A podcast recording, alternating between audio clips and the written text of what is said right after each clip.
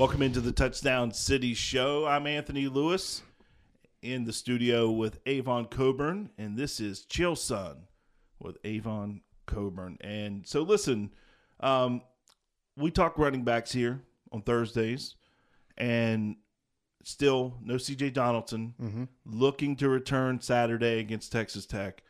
But what did you think of Mathis and Justin Johnson against Baylor? I mean, the yards really showed that they were they were in tuned, and you know we talked about it um, on the show last week. Is that he's not looking over his shoulder, and uh, I don't know if he if he doesn't like competition or this competition kind of pushes pushes him down. But you know him not having to look over his shoulder put him in a position to say, "Hey, I'm gonna go out and just play my game," um, which you know I saw him do you know countless of times when he was the backup. He would get in and hey, this is my role. I'm gonna go make plays, and mm-hmm. he just was so decisive in his cuts, making people miss. You know, breaking tackles. It was it was fun to watch. So for me on Thursday night against Baylor, I actually in early in the game I kept saying, "Why are we trying to run against this front?" Yeah. You know, but then obviously that's not that's why I'm not the coach and calling plays because eventually it paid off. They start wearing them down. You start running mm-hmm. these big backs to these guys. Zach Frazier played a hell of a football game up front.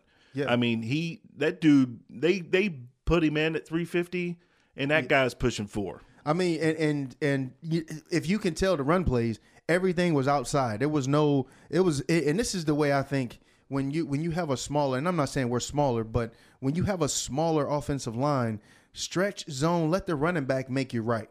And we did a lot of outside zone uh, last week where we're just stretching and letting him put his foot in the ground, cut it back wherever he needs to cut it back. And I mean, they, there was a beast in in the middle, which you know we had another another guy laying on the field for a long time um, last week because he, he got knocked out. But um, and that that actually helped us because you know he was an absolute dog.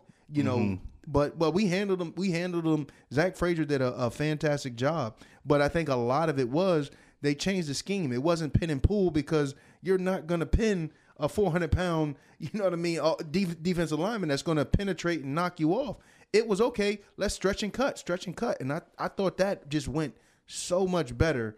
Um, and again, I'm a zone guy, and I, and I because you're not depending on too many people to do too much. You're just hey, just get a body on them. You know they're going to be reaching. We could break a tackle, and they're big backs, so we should be able to run through both of those. You know, run run through arm tackles and make plays. Yeah, I'm real excited. You know, I enjoy the fact that we have three guys in that running back room. And I always think depth is a key at that position because by this time of the season, guys start getting banged up a little bit.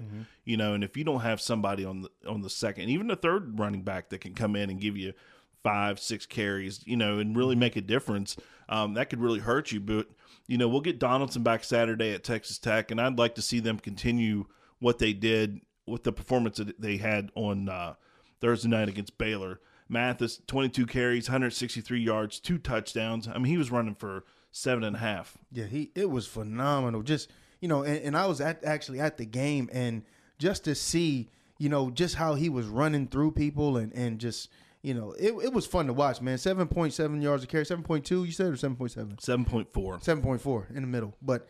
Either way, man, the dude was he was breaking tackles. They didn't want to tackle him. I mean, and, and I mean he's a big body too. People think you know Donaldson is he's actually huge, but you know Mathis is a big body, and mm-hmm. you know people want they they they you get for in that fourth quarter, you're like, man, I don't want to hit this guy no more. Well, then late in the game, you know, he's been punishing them, punishing them, punishing, and then they start putting Johnson in, Right. who is in his own right A big a big, a, a solid running back, and he goes, you know, he had 12 carries, 48 yards, and that touchdown play, outstanding. That was just a great run. He waited for the block, took it, it was to the house. That was a that was one of the one of the best runs I've seen all year. Like he, you know, it it, it, it just he was just so patient with the run. It just put him in a position to just electrify the crowd. And and I mean, for those that was there, it was just it was just a great it was great to watch.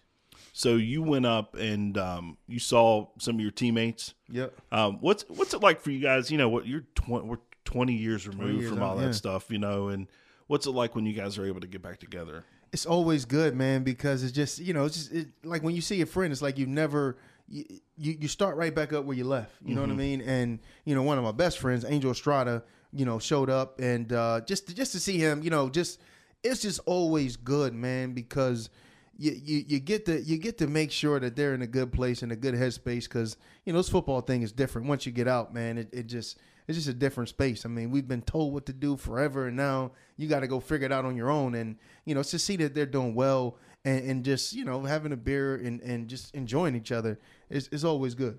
And back in Morgantown. Yeah, I mean, yeah, back in Morgantown. yeah, so you know the trip to Lubbock.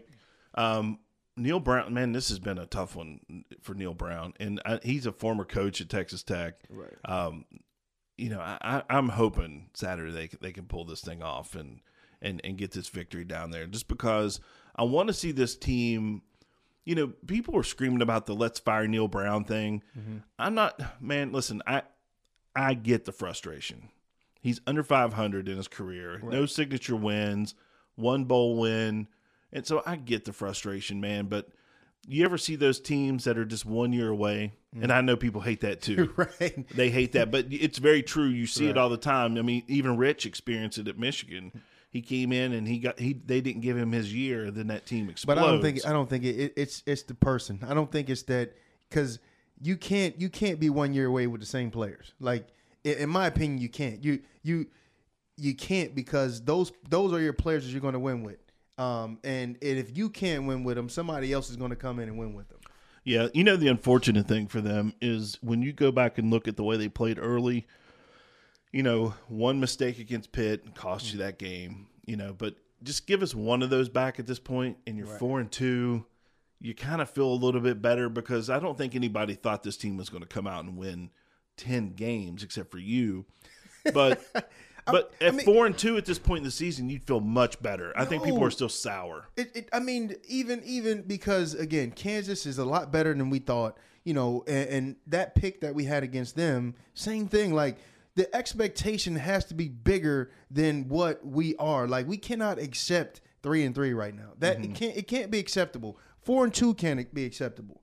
You- There's no way that that Alabama is acceptable with you know not a not a national championship and and to not be on that level of thinking lessons and and I want our I want our fans to understand hey it is time for us to to have those expectations and create the atmosphere that we have to that's what we have to be. And that's and, and I'm sorry the only way we have to do that is if we start thinking it. And it has to start from the top. It has to start from Shane Lyons. And if he's not talking national championship then we need to fire him. And then if the and, and that should I mean you cannot go to Alabama Clemson and not talk national championship. Yeah, I mean, and it's not that that's not my expectation, but my job is trying to stay realistic when I look at what the what the stuff is on the field, you know. Right, right. And when you look at the the, the lineup and the personnel, you got some super young defensive backs, you got some D backs that have transferred up from FBS. Right. I mean, it is what it is, man. So, So so uh, uh, Alabama's not playing with any freshmen. Well, Clemson are, is not playing with any freshmen. but the thing about it is their their breed of freshmen is a little bit different than And- ours. I, I agree with you on that. I agree with you on that. And the only way, I mean, again, we beat Clemson eighty to what eight uh, seventy to, the to thirty or something like that. Seventy, I don't know what it was. 70 33. yeah, we beat them, and then they win a national championship. I, they weren't they they weren't better than us that day. Well, you How know did why we they? go backwards? You know what? You know why they did? Because they instantly fired their defensive coordinator, and they got somebody in. They said, "This is never going to happen to us again." right? And, and we don't we don't have the guts to do that. No, no. And, I know we're not talking running backs, but we're having to. You know, we're talking football. But Neal Brown does not have the courage, and he's too lo- and he's too loyal to his assistants. They, he should have fired. He should have fired him after that Kansas game. After that Kansas game, we should have been like, okay, we're rebuilding. This guy has to go. Yeah, and and I don't know if you can pull that mid-season, but You have to. man, there's some there's some loyalty. If he sticks around, there's going to be a gut check, man. There's going to be some loyalty questions, and does he have the nerve to pull the trigger? And God rest his soul, because I loved him to death. Bill Stewart was the same way. Mm-hmm. He was way too loyal to Jeff Mullen, that offensive coordinator. After one or two years of that nonsense, when you're handed the keys to a Porsche and you run it like a Ford Pinto. You know you it's you've got to make some changes and and it's the same thing the defense is not getting any better and it's time to make some changes on that side Yeah, of the football. I'm with you. I'm with you. I'm with you 100, percent man. Well, um, all right. Well, thank you guys for checking out this week's episode of Chill Sun with Avon Cobourne. Don't forget, if you like the show, make sure you swing by and hit subscribe and also leave us a review. Tell us if you like it. Tell us if you hate it. Tell us whatever you want to tell us. But uh, swing by and check that out. And uh, thanks for down- downloading the show this week, and we'll see you next week. Chill, son.